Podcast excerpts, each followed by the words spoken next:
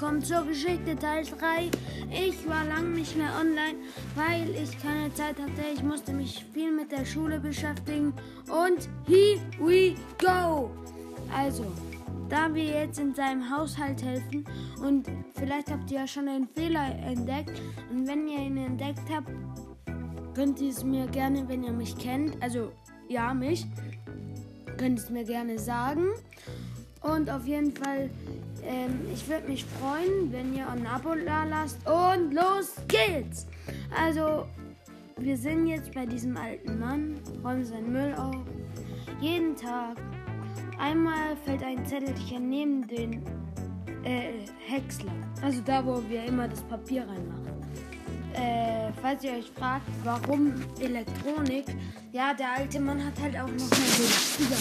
Auf jeden Fall hat er Elektronik.